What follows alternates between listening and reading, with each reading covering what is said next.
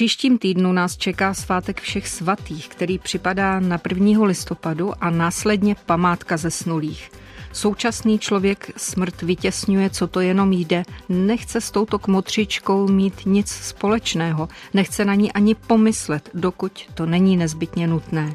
Ale tyto dva listopadové dny je něco jinak. Myslíme na své blízké, na své drahé zesnulé, postáváme u hrobu, přineseme květiny a zapálíme svíčky, živý oheň s jeho teplým světlem. V tyto dny se svět nás, dosud živých, prolíná se světem těch, kteří nás předešli na věčnost nebo do nicoty, jak to kdo cítí. Já říkám za horizont událostí. Oni tam a my tady a přece jsme spolu. Dušičky jsou tématem dnešní debaty Vertikály. Od mikrofonu zdraví Eva Hulková. Vertikála.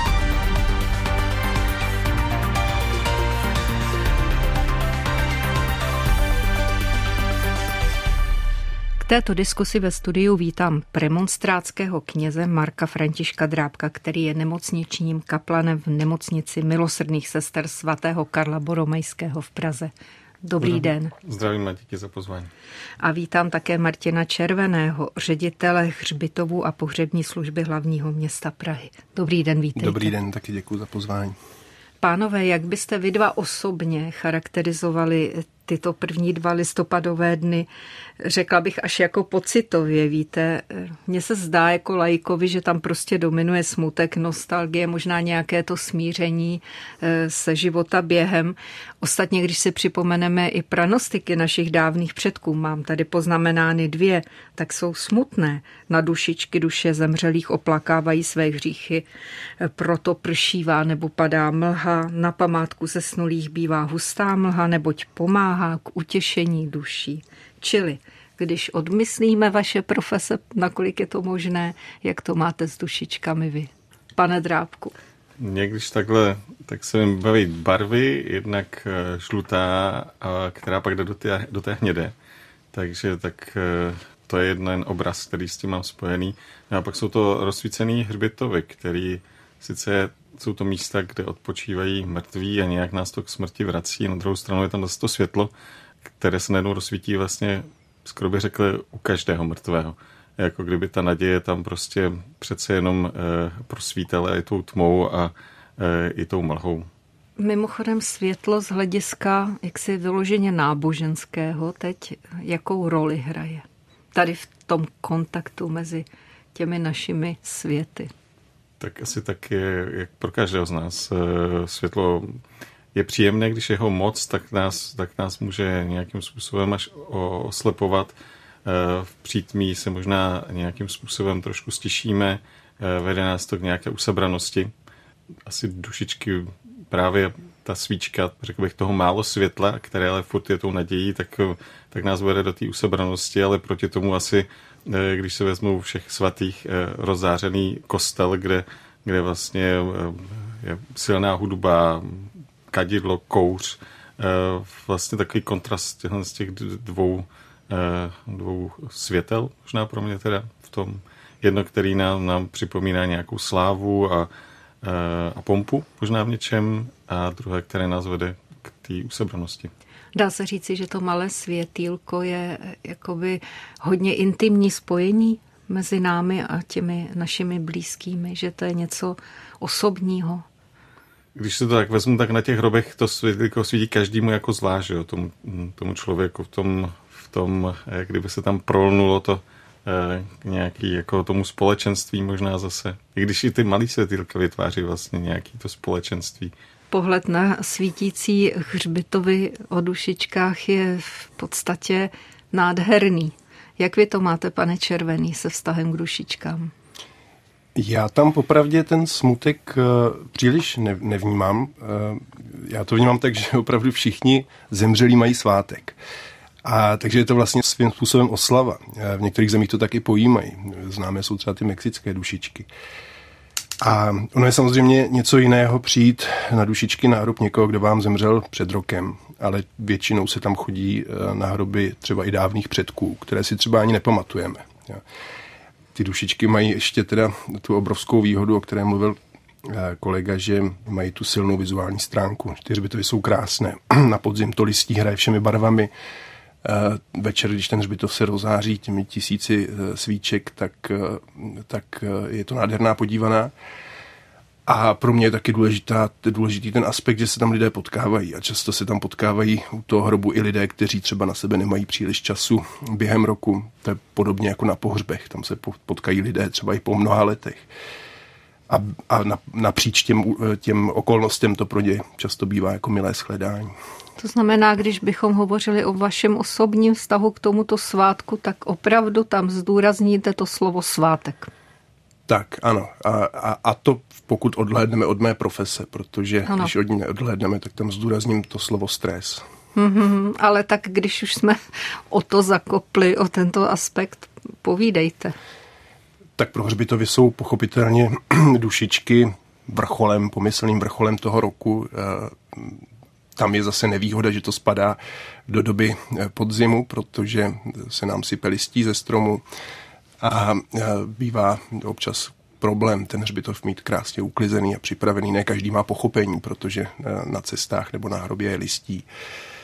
A, a, a násobně se zvyšuje návštěvnost těch, těch hřbitovů, takže je to, prodlužuje se otvírací doba, takže po všech stránkách je to pro ty lidi jak, jakési vypětí pracovní. Ale víte, co říkal pan Drábek, že to padající listí a toto, říkal jste to, že? Ano, že to je romantika taky. Já, já to tak vnímám a jakmile hmm. přijdu do práce, tak to vnímám jako problém. Jste milí. Vážou se k dušičkám i nějaké opravdu neblahé společenské jevy, typu, že se třeba krade? Nebo už jste s tím nějak zatočili?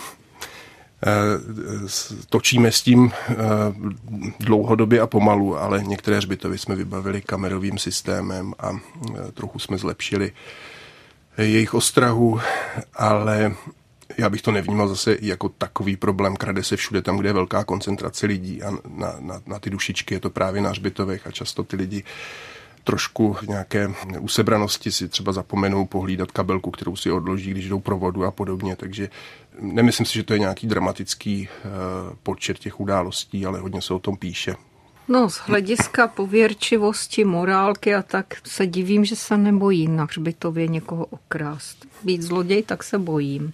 Dušičky s letopočtem 2022 jsou trošku zvláštní v tom, že za humny máme válku, která bere životy spoustě lidem, kteří by klidně ještě dál a dál mohli žít dlouhé desítky let.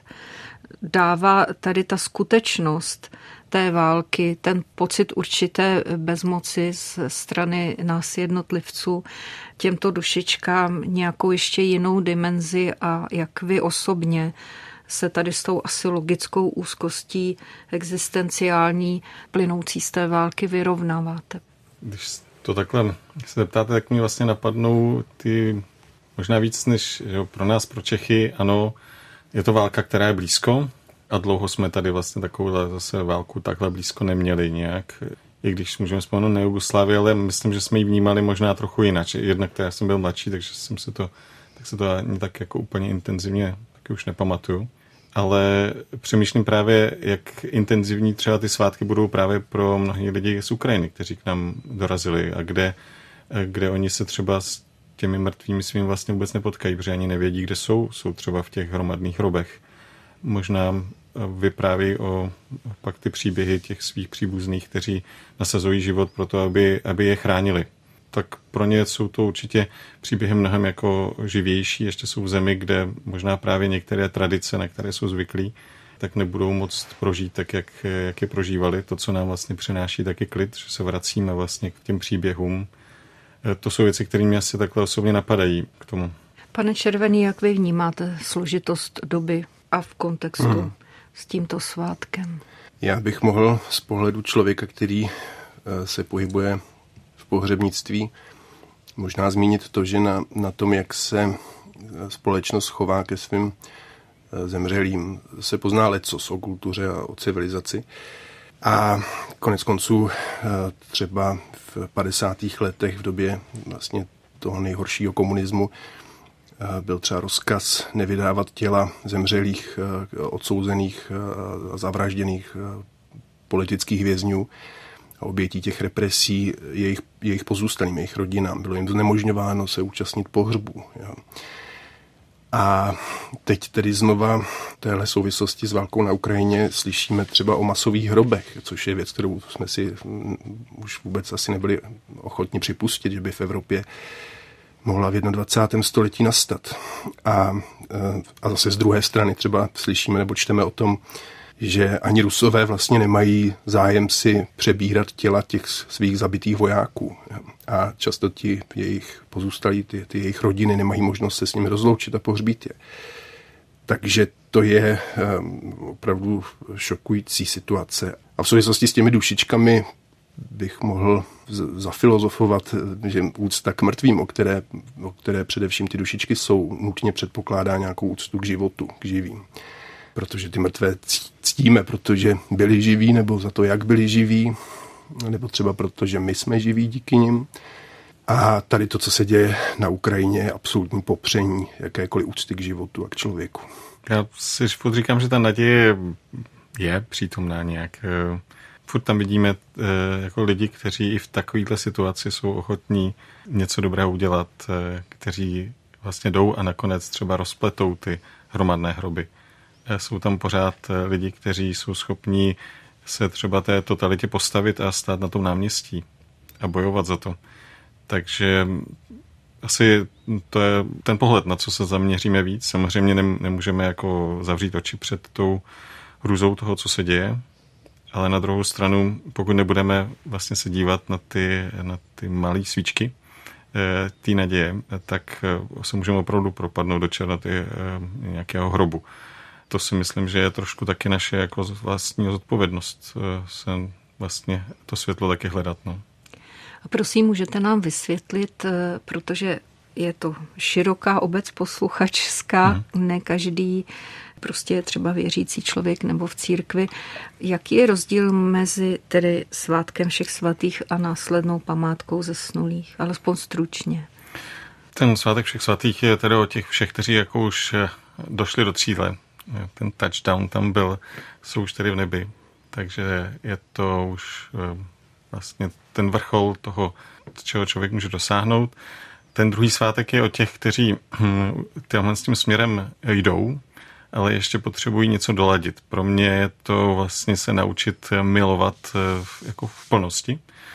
Eh, a to je to neznamená jenom jako otevřít se, sebe sama, vlastně k přijetí nejen Boha, ale taky vlastně toho společenství, co tam je, protože já nemůžu být v nebi, jakože já jsem tam já a Bůh a prostě ti všichni kolem nad, ty tam nepotřebuju. Takže to znamená otevřít to své srdce nejen jako ty lásce, která eh, přijetí Boha, ale i těch ostatních. A zároveň to znamená ale jako vlastně přijmout tu péči, protože tak, jak aspoň jsou ty obrazy biblický, tak eh, tam je často o té péči. A když nad tím přemýšlím, tak možná pro člověka někdy jako snaží něco pro někoho dělat, ale mnohem horší vlastně přijmout tu lásku, přijmout tu péči, přijmout to, že, že vlastně najednou se můžu, můžu a mám odevzdat někomu a něčemu, eh, co mě bude opečopovat. Takže pro mě je to svátek vlastně svým způsobem, když se modlíme za té zemřele, tak eh, vlastně myslíme právě na ně, aby tu péči mohli přijmout a to se projevuje tím, že tu modlitbu jim nabízíme a modlíme se za ně. Vy hodně často doprovázíte nemocné lidi, kteří prožívají poslední čas tady na tom světě a někde jsem četla, jak jste říkal, že oni jsou absolutně upřímní, že jdou až na hranu a že když se ten příběh dobře uzavře, že je to moc důležité. Je to důležité, ten dobře uzavřený příběh i pro to, aby to následné truchlení a loučení s tím člověkem potom po smrti jeho bylo snesitelnější nebo nějaké v takovém větší vnitřní vyrovnanosti? To, co rozhodně jsem vnímal vždycky, bylo ve chvíli, kdy ty příbuzní a přátelé byli přítomní v těch posledních dnech toho člověka, který umíral, ne, nebo dokonce mohli být přítomní v tom okamžiku smrti, tak ačkoliv se samozřejmě objevil smutek, protože my víme, že ten člověk se tady zítra neobjeví a pokud nenastane konec světa, tak to bude asi trvat, nebo my nezemřeme rychle, tak se s ním rychle nesetkáme. Ale že to bylo vlastně nějakým způsobem v podstatě klidné můžu vzpomínat na ty příběhy, kde mě prostě třeba zavolali z ve tři hodiny ráno, byl jsem s nimi domluvený a vlastně přišel jsem a pak jsme si vyprávěli třeba dvě hodinky, než, než personál upravil to tělo a zesnul, aby jsme se ještě jednou k němu vrátili a vyprávěli mi třeba příběh, jak se seznámili, co prožili. Byl tam smutek, ale zároveň tam bylo vlastně to naplnění, udělali jsme, co jsme mohli. A zvlášť, když se pak uzavřou, odpustí se věci, dotáhnou se věci od, od nějakých smluv přes právě odpuštění, doře, dořečení posledního slova, to, co má zaznít, tak je to úplně jiný pak příběh i toho, co se týká toho truchlení potom. Tak to říká Marek Drábek, premonstrátský kněz a nemocniční kaplan v nemocnici milosrdných sester svatého Karla Boromejského, který je spolu eh, s Martinem Červeným, ředitelem hřbitovů a pohřební služby hlavního města Prahy, hostem této debaty Vertikály. Jste na vlnách Českého rozhlasu Plus. Posloucháte Vertikálu Aktuality, reportáže a rozhovory z duchovního světa, doplněné debatou o věcech mezi nebem a zemí. Poslechnout si je můžete také na webu plus.rozhlas.cz, v aplikaci Můj rozhlas a v dalších podcastových aplikacích. Pane Červený, jaké jsou dnes zvyklosti v otázce pohřbívání? Pokud jsem se dočetla, tak vy jste docela velký inovátor v různých alternativních metodách, ale třeba co se týče i adopcí hrobů a tak dále. Povídejte zkrátka. Trendy v pohřbívání. Eh, pohřbívání je vlastně docela konzervativní obor a ty trendy se sem dostávají velmi pomalu. Ale ale dá se asi mluvit o tom, že v posledních letech uh, dochází k určité, vždycky se mluvilo o tabuizaci smrti. A teď dochází k určité detabuizaci, k určitému uvolnění vlastně v, v této oblasti, o tom tématu se víc mluví a lidé se ho přestávají bát. A s tím je spojeno to, že, že si třeba potom víc odváží uh, pojmout to rozlouči, rozloučení s tím zesnulým uh, třeba víc po svém, že se, tomu, že se do toho třeba víc zapojí sami že už nejsou úplně závislí třeba na nabídkách pohřebních služeb a na jejich katalozích, na jejich formulářích, ale troufnou si udělat ten pohřeb třeba na nějakém místě, které dřív nebylo úplně obvyklé. A vlastně ten pohřeb je často individualizovanější podle těch pozůstalých a i třeba podle toho zemřelého. A ne vždycky to musí být, eh, musí znamenat třeba víc peněz, nebo eh, tady se často mluví o tom, že eh, Češi nemají úctu k mrtvým a šetří na pohřbech a nevyzvedávají si urny a, a neobjednávají pohřby a šetří na, na, na kdečem.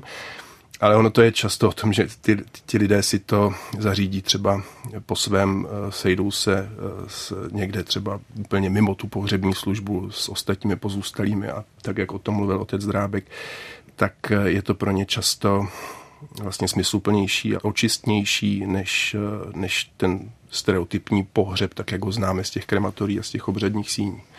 Zaujalo mě ta adopce hrobu. To jste vymyslel? Nebo jste to uh, někde se nechal inspirovat? A jak to no, probíhá? Určitě jsem se nechal inspirovat podobnými projekty, které má zoologická zahrada a, a možná ještě úplně tou prvotní inspirací. To je zajímavý příměr. ano, ano. Ale možná ještě pr- tou prvotní inspirací byl, byl, to byl právě nějaký kostel, kde bylo na kostelních lavicích byly cedulky se jménem donátora, který přispěl na, na tu kostelní lavici. A, a tehdy vlastně jsem byl na, na hřbitovech krátce, ale, ale přišlo mi vlastně jako nesmysl, že jsou tam hroby zakladatelů eh, nejrůznějších podniků a, a, a významných osobností, které založily u nás nějaký třeba vědní obor nebo nějakou disciplínu a, a že ty hroby jsou zanedbané a opuštěné tak vlastně nebylo nic jednoduššího, než oslovit ty instituce a ty firmy a často se k tomu postavili čelem a odpovědně a o ten hrob se postarali, takže pak se to jenom vlastně formalizovalo do projektu, kde teďka už máme jasné formuláře, jasné postupy a už to funguje. Jak na to reaguje veřejnost mimochodem? Já myslím, že myslím si, že myslím, že většina veřejnosti o tom asi neví, ale... No chyba ne. to je chyba, ne ale eh, samozřejmě ti, ti zájemci o ten mecenářský počin jsou často rádi, protože se třeba o to snažili i dřív, akorát to třeba nebylo právně možné, my jsme vlastně našli tu cestičku. A pak to sebou nese jako řadu takových, takových příjemných druhotných efektů, kdy si třeba gymnázium adoptuje hrob někoho a pak třeba ty studenti dostanou dostanou práci, ve které se snaží třeba pídit po osudu toho člověka a, a založí mu heslo na Wikipedii a původně třeba nemoc známá osobnost najednou vlastně se vynoří z, z toho polozapomnění tak to je fajn. Eh, to, jak jste říkal, že lidé dnes eh, hledají i jiné způsoby rituálů souvisejících s pohřbem, je tedy dostatečné vysvětlení toho, že dnes na většině, na většině skutečně úmrtních oznámení je uvedeno na přání zesnulého rozloučení v úzkém kruhu nebo rozloučení v tichosti hmm. a tak dále. Hmm. Vysvětluje to dostatečně, nebo jsou tam ještě jiné souvislosti? Hmm. Zeptám se pak i pana Drábka. Určitě jsou tam i jiné souvislosti, jsou tam souvislosti eh, ekonomické, protože Češi jsou asi eh, poměrně pragmatičtí a oni často i ti umírající, nebo ti, ti staří lidé, kteří už o, to, o, o té smrti mluví a už na ní třeba připravují eh, svoje, svoji rodinu, svoje, svoje potomky, tak často je k tomu i nabádají, že hm, nedělejte si s tím starosti, hlavně za mě neplaťte uh, žádný peníze a já si to stejně nepřeju. A tak vlastně to je určitá ohleduplnost z jejich strany.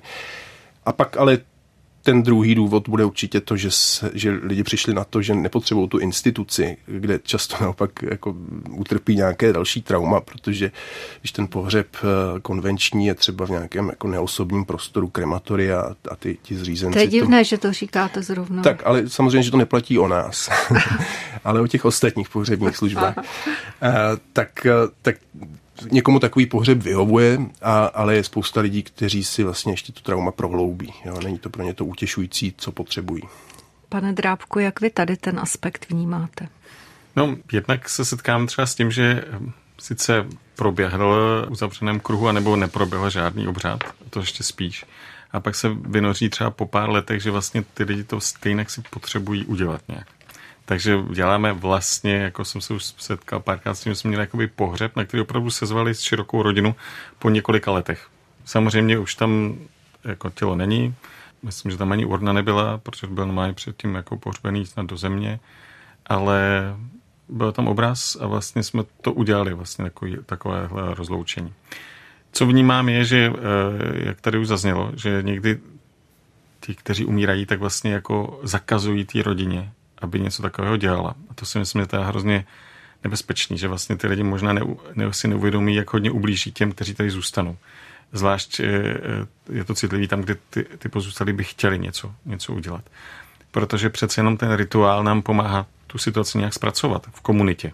Ať je ten pořeb jakýkoliv, tak prostě je to nějaký přechodový rituál, který nám vlastně umožní zpracovat nějak tu smrt toho konkrétního člověka, ke kterému jsme měli nějaký vztah. Takže to si myslím, že, že jako není úplně dobře a to, co mi přijde fajn, když se o těchto věcech začne mluvit, protože se taky může zjistit, že, že vlastně oni to nechtějí, protože si myslí, že ta rodina by to bylo zatěžující a rodina se zase o tom nějak moc nevyjadřuje, protože vlastně mají strach se vlastně zbavit s tím starším člověkem, jak by se to připravoval. A chodím občas přednášet pro manažery, kteří mají takové kurzy a ta firma, která dělá tyhle ty kurzy, tak začíná právě, úplně první začíná ten, ten kurz právě povídáním o smrti. A už se mi tam stalo párkrát, že když jsme o tom povídali, tak se pak tyhle lidé rozhodli to téma doma otevřít a otevřeli se tam prostě krásný příběhy a jedna paní přišla o tom, jak vlastně úplně to bylo super, protože ten starý člověk v rodině, s kterým mluvil, tak úplně se rozářil a byl šťastný z toho, že může vlastně jako si teda říct, jak to bude. Ano. A že to vlastně je úplně v pohodě si to říct. A říkali, že jako zbytek rodiny na ní koukal, jako že to je špatný přístup, ale že, že ten vztah se tak prohloubil mezi nimi, že je za to obrovsky vděčná. Takže e, za mě jednoznačně nějaký rituál. Vnímáme to i my jako kaplani, že, že třeba nechtějí církevní, jako čistě takový ten náš jako v tom formátu. Nechtějí zároveň ale jít třeba do krematoria.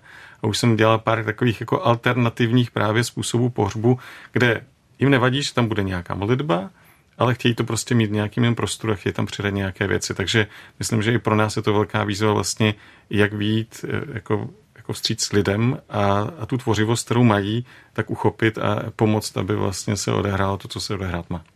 Pane Červený, uzavřete tuto diskusi nějakým stručným a upřímným dušičkovým vzkazem pro naše posluchače? Jedna část bude o tom listí.